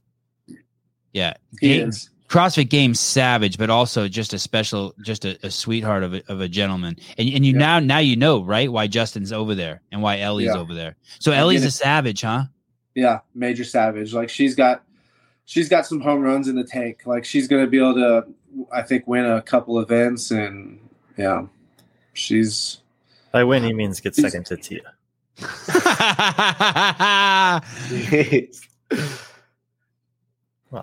but um Honesty. yeah, she's say say she's- go ahead, go ahead. I was just gonna say she's she's definitely young and she's still building her skill set and learning, but she's she's got she's got the gears to like I said go win some events. I think at least. So um, yeah, I, I'm really looking forward to seeing um, her compete at the games. And anyone else there? Um, that notable while you were there, in the uh, any besides Adam, any other big names besides Neiffer? Uh, Ellie? Oh, who's the girl in the middle? Are those two girls? Are those? Gir- I don't recognize them. They games Who athletes. we got? Trista Um, and Christina oh, yeah. Metz. Trista is a uh, teenage athlete. Um, she's 16, I believe. I only got to train with her a couple times. Um, Carlene Matthews was out there once, No shit. but um, Wow. it was mostly just me, Justin, and Ellie. and it's it's it's just so it's interesting because I think I don't want to mischaracterize what Justin said, but I think Justin prefers not to train with other male athletes. But I think because you're a masters, there was a not, he's not competing against you directly, so it's okay. Um, w- were you concerned that um, you could accidentally get injured training with these um, kids that are made of rubber still? No, I wasn't concerned. I was like, I was. Did I, Adam ever talk to you? Did your wife talk to you? Hey, Sam, don't chase these fucking youngins down. Dude, I was, I was not only chasing them, but I was giving them the business a handful of times. yeah. Um, Awesome. I, and I was that's what I was going there for. I was going there to compete and um, kind of have a um, uh, simulated effort in regards to doing everything that I could to beat. And I I told I told Justin before I uh, before we got really started in our training, I said, "Hey, dude, when I'm like almost every day when I'm training, I'm thinking to my even though I'm not competing against you in my age group." I think to myself, what type of effort do I need to give to beat Justin Medeiros in this workout? So um, it was really cool to, uh, you know, I've been taking that attitude into all of my training, but to actually put it up to the test and actually go against him um, was a, it was a lot of fun. Sam, is this the? Do you think this is the most well prepared you've been for a, a games team, individual or otherwise? Yeah, it, man. In hindsight, I I ne- I didn't anticipate being able to get in this level of shape in the amount of time that I had, especially after taking like two years off. I I just kind of yeah sold myself short a little bit, and that's why another reason why I thought Masters would be a good a good way for me to get back into competing. Um, Are you? It's fe- Do you feel like you've gotten good enough that you actually could have made a run at the individual 40 this I'm year? unless unless Rich comes over into Masters next year, I'm going to go back into the individual. Oh, cool. Oh wow, that's amazing. Um, and I Wait, guess wait, wait, wait, whoa, whoa, whoa, whoa, whoa, whoa, whoa, I knew he was. I whoa, knew. I was like whoa, waiting for you to whoa. jump in there. the- but- Sevan, just hold on one He wants second. to compete against Rich. That's awesome. All right, go on. Does your do you in in the preparation you've done this year? Do you notice anything that's significantly different about your body? Um, I've been able to maintain a, a little bit leaner of a physique than I have been able to in the past. Um, it's it's kind of been hard for me to, um, you know, ride that line and and typically when I get down under 220, I just don't I don't feel strong anymore. I don't feel explosive and um, I I think in the past that's maybe because I just mismanaged my nutrition a little bit and was maybe just doing my cuts in a little bit too aggressive of a manner uh, rather than doing it kind of progressively through the season. Um, so that's probably been the biggest and most significant change for me is being able to cut a little bit lighter than what I'm I'm norm I normally compete at like 235 ish. Um and I've been able to hang out around like 222, 225. And it doesn't sound like a lot, but that 10 to 15 pounds has Oh, yeah. been really nice um, to and maintain that too, and still feel energized and and strong and explosive. So Yeah, what was the Richard Richard uh, uh, uh, Froning Jr. line again? What was? T- t- Sevan, I'm very repeat impressed with your patience there. I Thank, thank you, thank you. I plan I plan on returning to the individual open division unless Richard decides he wants to come try Masters out. So, so, so, if Richard comes to Masters, you will be um, giving him the business, Uh, I'm going to do everything I can. as they say, as Yeah. they say in the hood, giving him in the Giving him Port business. Vancouver hood. The Wow. Th- So man, I that would. honestly, I still feel like I'm getting better. I really do. Um, I What I- about your recovery? What about your recovery? That's been that's It's been the been- thing. That's been the thing in the later years for the athletes. Yeah. Before the shit completely Um, falls apart, it's the recovery. it's been great. It really has been. I've been doing a lot of sauna, a lot of ice, um, and like working the soreness out of me. And whenever I do have it, um, I supplement with HMB. I'm not sure if you're familiar with that, but that has that's been something I've taken for quite a while, and have noticed a significant like reduction in, in muscle soreness, and it also increasing my recovery. Um, nutrition has been something that I get better at year after year after year. Um, and just uh, my training too. Um, Sam, have you been learning- sponsored by the same food company for a while, or have you changed it up? I don't have a food company sponsorship. Okay. Uh, uh, uh, uh, uh, I, I want to know what HMBD H. uh, want to know what that stuff is. But um, Elisa Carr Radau says, "Ask the question, Sevan. We were talking. We were trying to figure out what you were going to wear at the games. Oh, will you try to wear um the women's shorts at the games? Will you try to get the women's gear and uh and and put that on? Uh, what will you do to try to you know work out in your uh, minimalist attire that we we're Yeah. accustomed to seeing you in? I put a request in when we fill out like our survey um, for What Tia our- wears? You just put what Tia wears? yeah, what, whatever Tia gets is what I want. yeah. Um, uh, but at the very least, I said uh, I don't want the the swimming briefs. I want a speedo. So Yeah. if we do any swimming events, um, I hope they honor that. I, I wonder what the rule is if you went because you're allowed to take your shirt off. I wonder if you went out there in the gear and you just took the shorts off out there and you just had a speedo on underneath, if you'd be good to go. I think if my number was on it, it might be okay. That's always been Oh, the number. the you can't lose so much clothing that you you lose your athlete number. So um, maybe I can get some custom um, uh, speedos with my number across the crotch. You know they've they're starting to do that some custom shit for uh, UFC fighters. The the I forget I think Venum is their thing, but like there was a UFC fighter like from the stick somewhere, and he was a hunter, and he was the first one who got can't special, you know, booty shorts, camo booty shorts. So maybe Yeah. someone at NOBULL. Oh, and you're you're sponsored by the by the guys. by the by the title sponsor, the NOBULL Yeah. CrossFit Games. Yeah, maybe they. Yeah, maybe you could put something in, get a little home cooking. Yeah, I'm now uh, they you have been with NOBULL for a long time. since day one. The the original. Wow, that's ama- that that that's amazing. That's cool that you've been with. Have them you for so noticed long. this uh, a significant evolution of their footwear? I, I tried out to NOBULLs in two thousand uh, very briefly. Obviously, you're of an intimate. I tried some, some of their footwear in 2016 or 17. I wasn't a huge fan, but Yeah, as I've gotten more working at the competitions this year, I've found myself wearing their shoes uh, more often. they're uh, they're they definitely from the beginning they they wanted to kind of have this like Chuck Taylor type shoe, you know, the shoe that was un it was just that was the shoe. Um and the Chuck Taylor hasn't changed ever.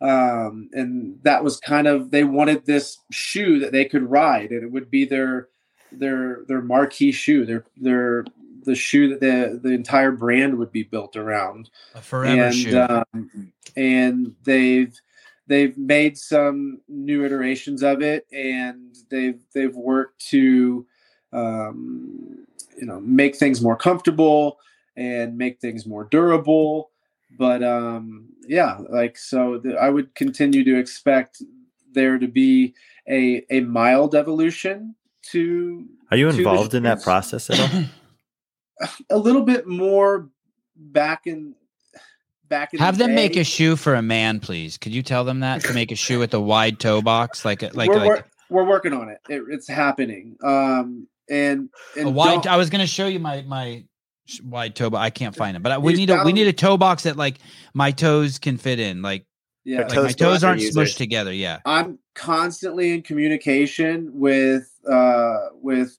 with Michael, who's one of the the lead designers, one of the one of the owners, and um, and and working towards getting into more minimalist shoes, wider shoes, um, open open toe like running sandals and whatnot, um, and you you have to understand they have they have next year already mapped out you know?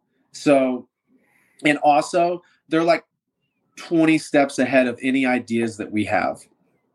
And it just takes time for these things to to you know actually be brought to the market um and yeah so it, like are- every oh. release is planned out for the next for the next year you know every every shoe that is going to be to come out over the next year has already been decided upon has already been designed is is is already being wear tested um so just yeah the process takes a while and and it it makes sense though also too why a company uh why they've been able to have the level of success they've had and being so diligent with their planning and their their marketing and and everybody within the business knowing what to expect and being able to get on board with that.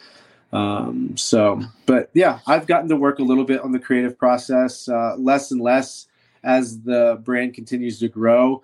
You know when we first started we had there was three employees and a, a couple athletes now there's hundreds of employees so their their design teams and, and marketing teams have have really They should fire their marketing team. Sorry, I, I tried to stay. i tried oh sorry oh I try, i've been trying to stay quiet. I'm trying to stay quiet, but they should fire them. they should fire Just a little feedback. Uh, I'll give a I'll give a full report, Sevan. Uh, They know. Oh, they know. a Minshew, fire the market, They know. team. Those They are the know. notes. They know.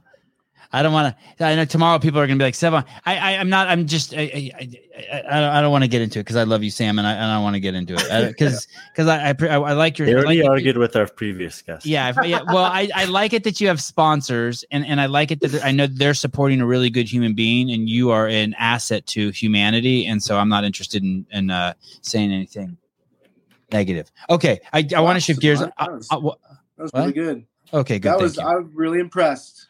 I'm gonna take one. Say- don't worry, I'm gonna get fucking butt slammed in the um in my DMs for being- a pussy uh, all Dude, for the next 24 things. hours. Yeah. Couple things after this Uh. I, I want to talk about the strong coffee for a second. Can we can we bring up their website?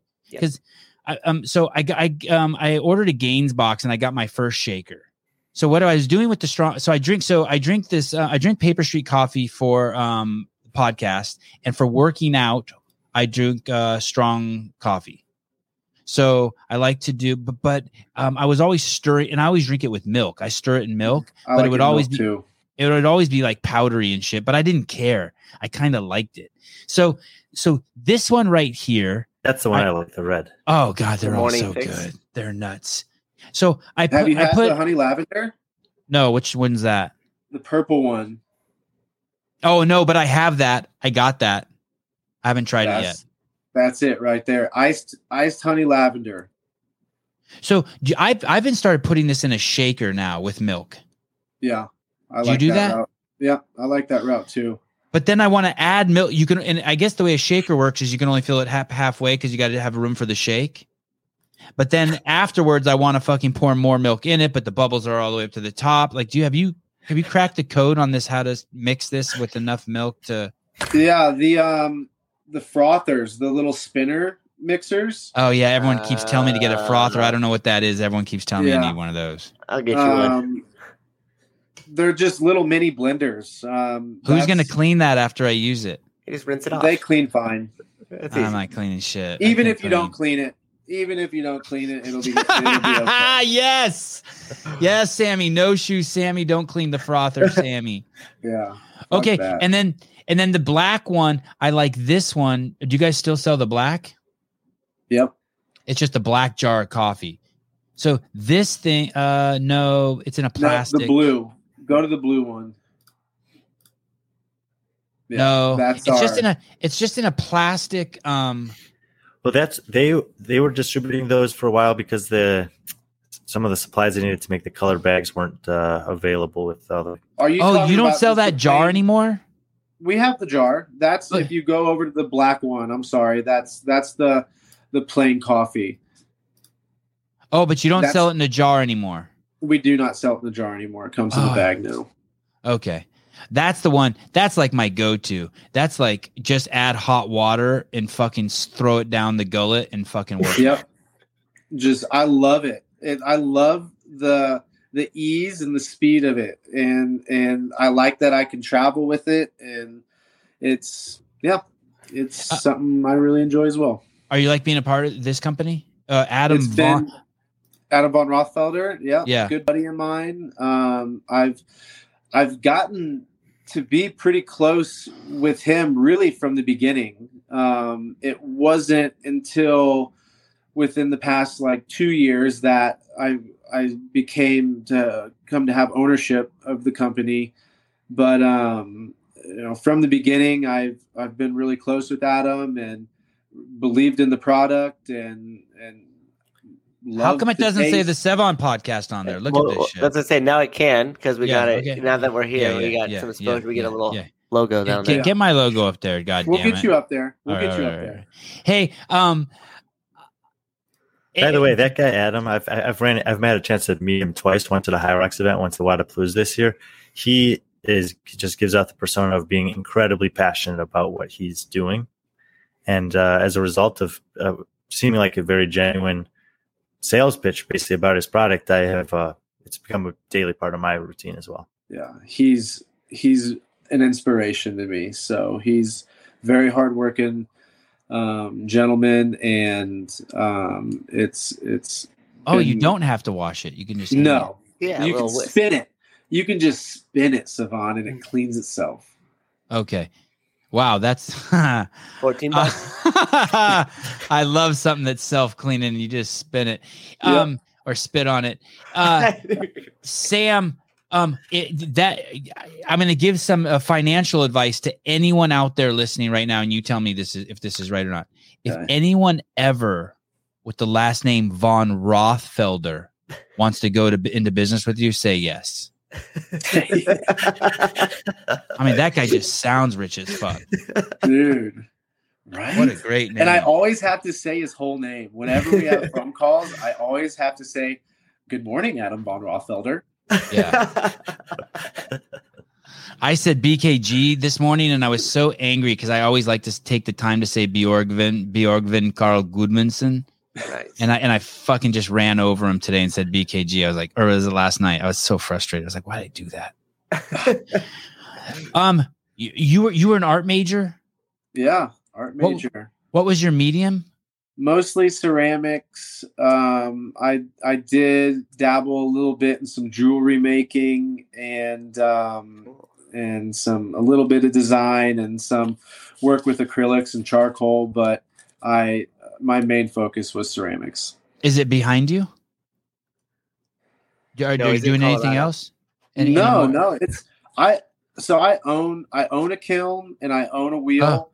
Oh. Um, I don't get to do it as often as I would like, but it's you know uh, sometimes in life you have to choose between not only just good and bad things, but two good things. Um, and Hey, I, I'm seeing this thing. I'm seeing you in a, in a series of photographs, naked, naked at the at that what's that thing called? The spinner thing, the wheel. The wheel. You're naked at the wheel. Your penis can't be seen, but but people know you're naked. Yeah. Yeah, and then you make some pieces. You know, you're supposed to drag your hands on it, like to shape it, but you you do some uh, ornate work with your penis. So there's this guy. oh shit! I knew it. I Name- knew it. Yes, named Picasso. Picasso. My brother came Find- across him. My Find him, brother Souza. wanted to- Picasso. my brother wanted to get um, uh, a good friend of his for a wedding gift. This this painting that was commissioned, but he wasn't gonna tell. He wasn't gonna tell him that a dude painted it with his dick. So he And, dips his uh, dick in paints and then drags it around on the. even better, films it. Wow! Films Wow! it. And Wow! Will Oh my God! He painted that Hugh Hefner. dude, he's a Wow! amazing artist. He looks like Paddy the Baddy, the UFC fighter. he does. He does. Oh my goodness! It's Paddy's dad. Holy shit! It's Paddy Pimblett's dad. Well, that So, explains yeah, everything. You're on, you're something there, buddy. Um, you were you were you were anti-gun, Yeah, like like time. me, like me. Guns are bad and dangerous and they Yeah. hurt people. I And- hated them. and like me, you have um found a u- utility for them. Um, is is there a big big picture understanding to it? I mean, because they they've killed 1.6 million people in the United States since 1968 or something like that. Yeah, And, uh, it, it and, and and and you know they, that never happens in the Netherlands. They only have three shootings a year because they don't have guns. Um, Yeah. is there a ha, ha- have you thought about um why why you're okay with it now? What happened? Uh, I- I have an answer to that, but not probably one that you're really looking for in Oh, regards. darn it. Okay, to, next subject. Um, yeah, the you know the more political nature of it, um, and uh, for me, what changed it was I got trained. I got trained to handle a firearm, and it it helped me tremendously. Why did you do Um, that? Why did you get trained? What you wanted to? Uh, you were facing your fears, or you wanted to clear your ignorance. Why did you get trained? If you're like, this is a piece, I hate cockroaches. Why do you have a cockroach collection now? Yeah, um, and realize that they're vital to the health of the Uh, planet. I I hate spiders, and uh, I my roommate bought me a spider so I could um, deal with that too. wow. Um, it it it helped a little bit, not much. They they tried to tease they tried to tease me too much with it, so it, it kind of scared the Mm. shit out of me. Mm, Um, so you but took, no, how did you thank get? Who who was like, hey Sam, you got to get over this, and you got to take a gun course. So my my brother had been going to this um, tactical training center in Farmington, Missouri. It's a bunch of Navy SEAL and MARSOC. Your real brother, your real brother, like okay, My, yep, my real brother. Um, and he'd been really enjoying it, and I could see that he was really having a, a great time learning all the things that he was learning. And um, I married into, so my brother married into a family that's avid duck hunters. They have this duck hunting property that is literally second to none. They have a commercial kitchen in one of their duck blinds. Um, What it's- state? Wow. it's in uh it's technically in Illinois, but it's it's Missouri um is where they're all at. But um I went I went duck hunting, um, which I was like ter- I was terrified about, but it was just kind of like the camaraderie of getting to meet my you know my new family and um I actually really God, they it. must drip on you. God, they must drip on you. Um, they yeah they do a little bit um but we're good we're like we're family now and Yeah, friends yeah. and and Fuck I you. Deal with me. I, yeah, I really enjoy um i really enjoy their company even though it's completely counterculture to my lifestyle um completely like we have very little in common and um it's it's been quite a pleasure um getting to it's like the crossfit gym honestly there's a couple hundred people in in my gym that i'd probably never hang out with if it wasn't for the gym Hmm. um some of my best friends are in their 60s literally people that Yeah, i i yeah. choose to go hang out with and go over to their house and and have dinner with them and, and do art with them and um, just and, and have fellowships. So uh, similar to that, it it, it just kind of it, it it was cool how it something. like How do you see good kinda- enough to shoot a gun? So because of my eyesight, uh, and I had a. Uh, They gave you a BB gun. no, they gave me a shotgun. Oh fuck. And um, also another good story. I I beat Josh Bridges in a uh, skeet shooting contest um, years ago. Um, but Wow. here's why. Here's why my eyesight doesn't affect me because people become target fixated. So that means they're looking at their target and they're not looking at their sights. Yeah. I can't really see my target very well. So I become hyper focused on my sights, which are like right in front of my face. Ah. Um, so I become fixated on my sights, and that allows me to have a cleaner shot than an individual who's focused on their target. So, and he's farther away from the target if the target's in the air than you. yeah, there we yeah there was a handicap there too. But um, so getting kind of back to it, going hunting kind of opened up my eyes a little bit. Being able to like harvest my own meat was a really I was terrified of it at first, but it, it really helped me um, kind of find a, a a passion for it, and I I enjoyed being able to bring home like 15 pounds of duck breast to my wife and daughter and be able to feed them with that. That was really Yeah. Quite amazing.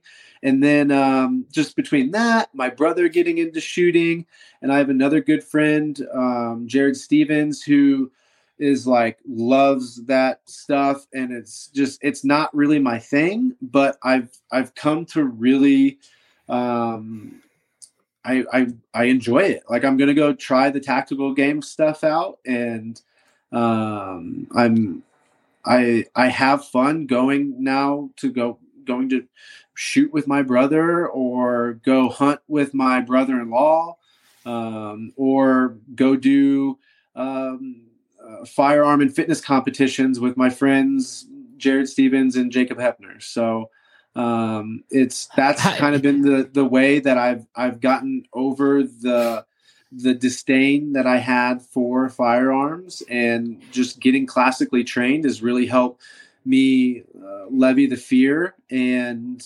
um, and see um, uh, I don't know that I necessarily see the need for them or uh, again I don't I don't really have any political stance on them I just like I've really enjoyed it I've, I've learning how to handle it is has been That'll come next. and- That'll come next. And we had the tactical games on this guy on the show, uh, uh, uh, Jared Halbert. Yeah, I'm, Mhm. I know him pretty well. That dude's cool as shit. Yeah, he's a savage. It, and if you were like left on the planet with just like ten people, I'd pick one. He'd be like one of the dudes. Oh, without a doubt. Yeah, Like, that dude gets shit done. and I the all those. So I got to go to that um, tactical training center with my brother and meet a bunch of these Navy SEALs, meet a bunch of these MARSOC guys, and get trained by them. And and they are just they are they're and that was that was another kind of driving force, just seeing how badass these guys are. Yeah, Um, and uh, it was yeah. So it's it's being cool. badass is cool. Yeah. Mr. Friend, Yeah. Uh, d- what, what on a? it- Do you think Sam Dancer is going to win the thirty-five to thirty-nine Masters division this year? Yes. And Sam, and Sam, just so you know, he wouldn't, he wouldn't, he d- he doesn't lie. We put put him on the spot, and he doesn't. yeah, uh, he doesn't. he would say something. He's he's very good. He would be if, if you didn't think so, he'd be like, he's very good. I'm, I'm very impressed with his uh, his dedication to going out to train with Justin was fantastic. But he's wow. Okay. Uh, I mean, look, Other- it's, the same, it's, it's honestly it's the same thing that Vellner was talking about earlier. Like we've spent uh, 45 minutes or an hour with him, and and you know his level of commitment is very apparent. But I don't know what Roy Gambo and Julian Cerna and some of these guys that I don't know as much about have been doing this past year, and I'm sure that they're going to show up there in really good shape too. Sam Yeah. has, uh, you know, an incredible base of fitness. Like he said, he's been competing for 10 years. He's competed at this level as an individual and as a team member. And he'll know, you know, he has all those kind of advantages that some of the other guys do too. And, uh, you know, I feel like we could stand for hours with him. There's a, he's a, he's a wealth of experience. And I think that that really comes into handy, uh, in, in a setting like the games. I'm sorry, you cut out. What did you say about a handy? Right Sam. I I I, Sam's reaction is the best. I, I I really appreciate you coming on, brother. Um, throughout throughout the week, we may we may bug you. Um, if it's convenient for you, to come on. If not, super low stress. Uh, yeah. Sam, So- do either so- you or, or Bickle play the guitar? No, but um, I have a good question for you that he would really want for me to uh, ask you guys. If you could play any, any and all instruments in the world, or speak every language in the world, which would you choose? I'd go with every language. I I am so bad at music that playing music, I, I think that like it's like a it's like a total mystery to me. So I think I might choose that.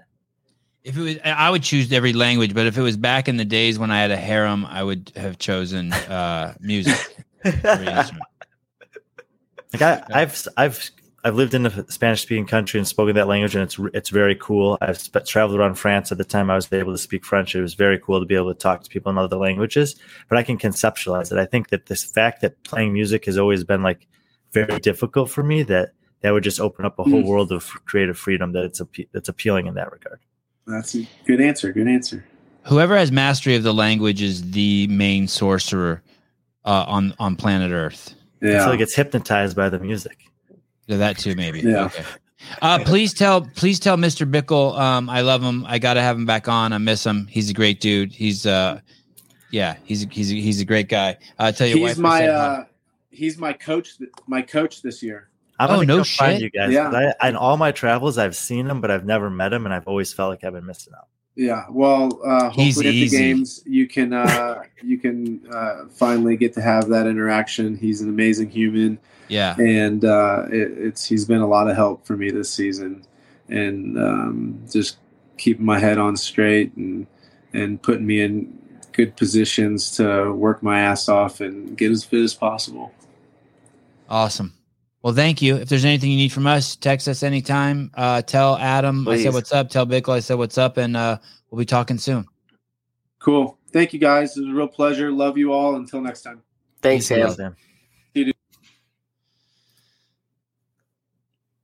Oh. Another day on the Sevan Podcast. Dude, Sam Dancer, man, he has done a lot of really cool and unique things uh, relative to most people. Yeah, I still remember an early podcast with uh, him on Barbell Shrugged, probably like 2014, 2000, and they were like, he was like swigging out of like a flask of Jack and stuff while he was on that podcast. Oh no shit. Yeah, they I forget who they were with, but it was a kind of like a mix of characters after a competition. So I think it had just ended or something like that, and they were kind of kicking back, and he had a little Jack in the cup and stuff. And so it's funny to see that evolution of him as a person, a father, and an athlete. You know. And, yeah, I mean, I mean, he he's he's. Uh, I, I I mean, I get this uh, camaraderie with him because we're both so strong, and we're both dirt twirling hippies. yeah, not the strong part.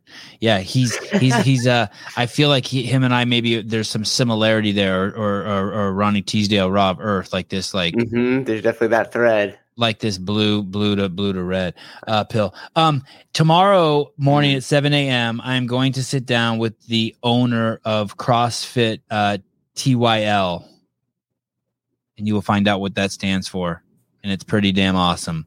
His own name is Chris Dorst you do not want to miss this. This is going to be the first of 52 podcasts I'm going to do with affiliates this year. It is going to be something special. I made a statement on one of the shows that uh, I was making a direct, uh, you know, statement to the the leaders at CrossFit HQ that they need to take their responsibilities extremely seriously because there are people in the middle of this fucking country and all over the world who have spent every single cent and every cent of their families to put food on the table by running a CrossFit gym. They believe in you and they need you. And this guy reached out and said, Hey, I'm the dude in Iowa.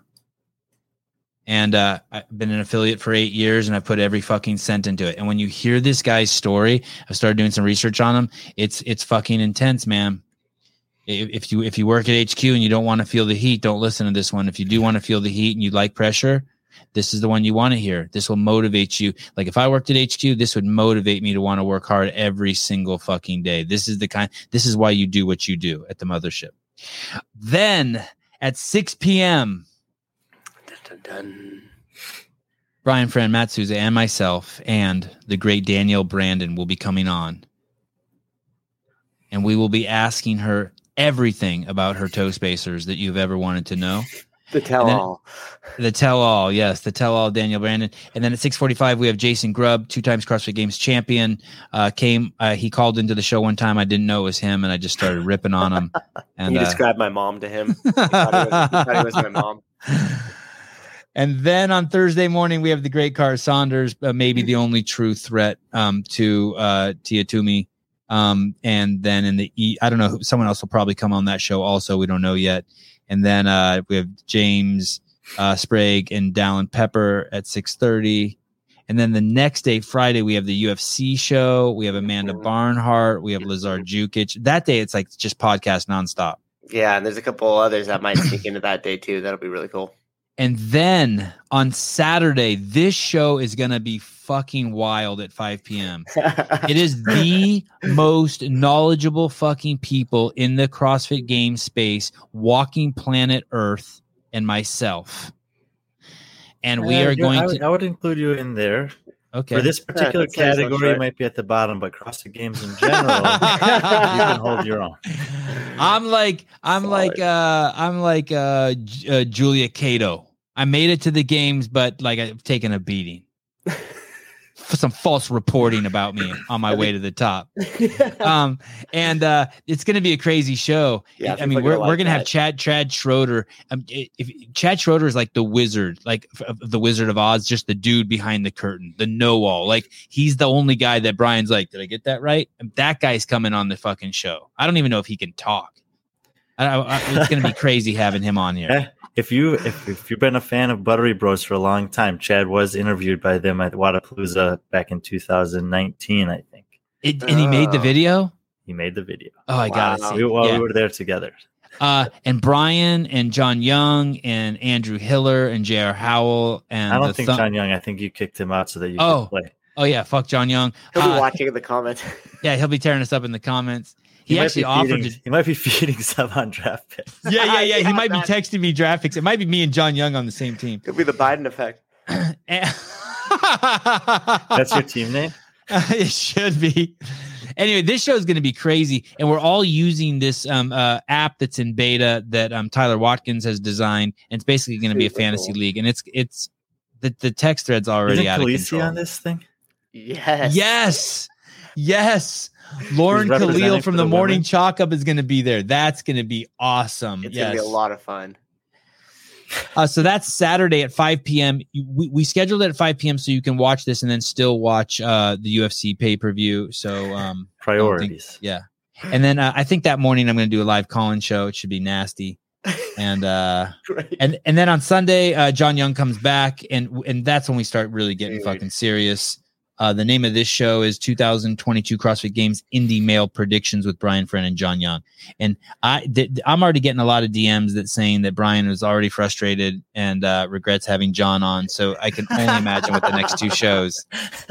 I love Not it. at all, guys not at argue. I love it. I love the pushback and like I. It's Well, it's one of those things like we, you, when John comes on the show, usually the more the more heated that it, if it ends up getting there, uh, we'll end up having a conversation later that day. That's a really good conversation. you guys have to like settle it out afterwards. And No, it's sure. no, it's it's really good. John and I don't speak that often, but we always have good conversations, and I do I do enjoy the challenge of having him on the show. I mean, I know he doesn't agree with me about everything, and but we but we usually both bring good um, positions to the table, and it's fun to have someone who can do that.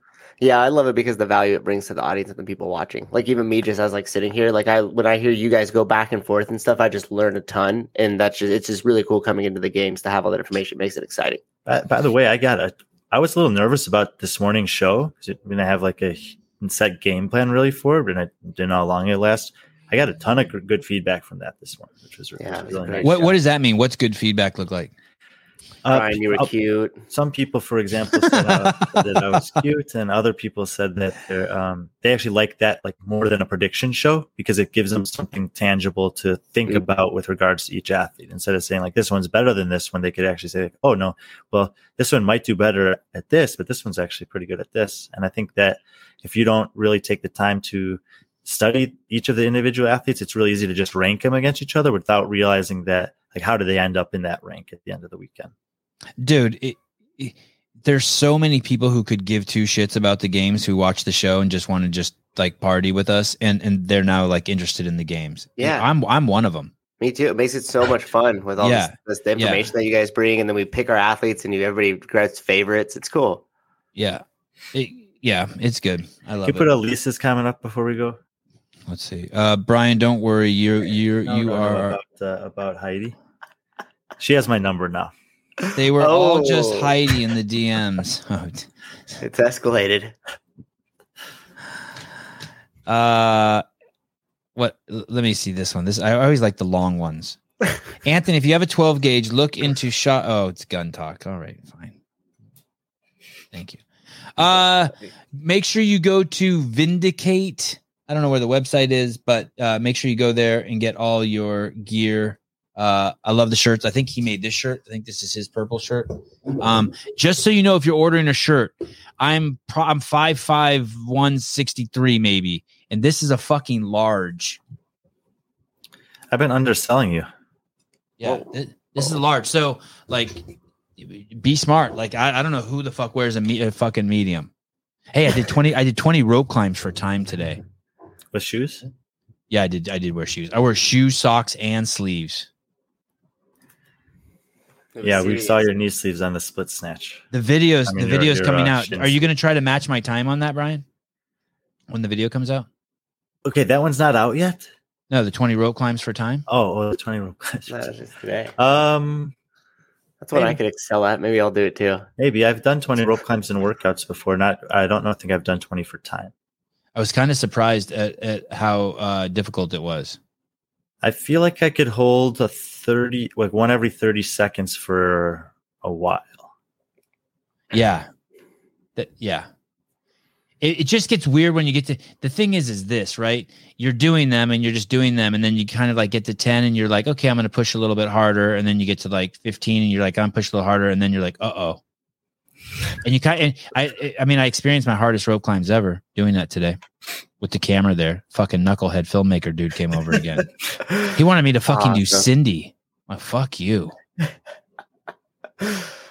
That Hey, it's- going it- More and more people are doing that five minute echo bike, five minute off, five minute echo bike. It's very cool. Yeah, Yeah. that's the cool part about it. Um, are you? Are we gonna ask Danielle Brandon any hard questions tomorrow? Or are we just gonna just like look into her eyes and be like, "Hi, how are you? Good to see you. You're so strong." It's gonna be the That's the tell one you're thinking about. I was so I was hyped up for the morning one after your sales.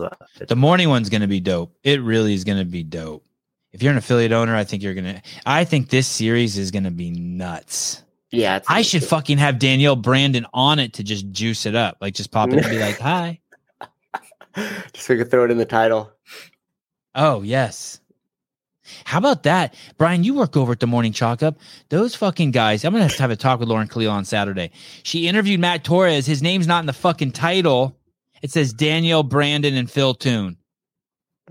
Pull that video. These motherfuckers. Are, you- we need to get more serious with our titles. Matt Torres' name is not in the title. Are you looking now, Brian, at the Morning Chalk Up website? no, Oh, okay. I talk. I'll have a talk I'm not. I I don't uh, have an involvement with uh, title selection for the but- videos. I'll have a talk with Lauren. And her videos over there are starting to get more views than my videos. This is bullshit. Because you've been spending too much time over there, Mr. Friend. All right. I, I think I got a podcast with you every day for like ten days in a row. Good. Good. Good. We're selfish. Shit ain't gonna suck itself. All right. See you guys later. Bye.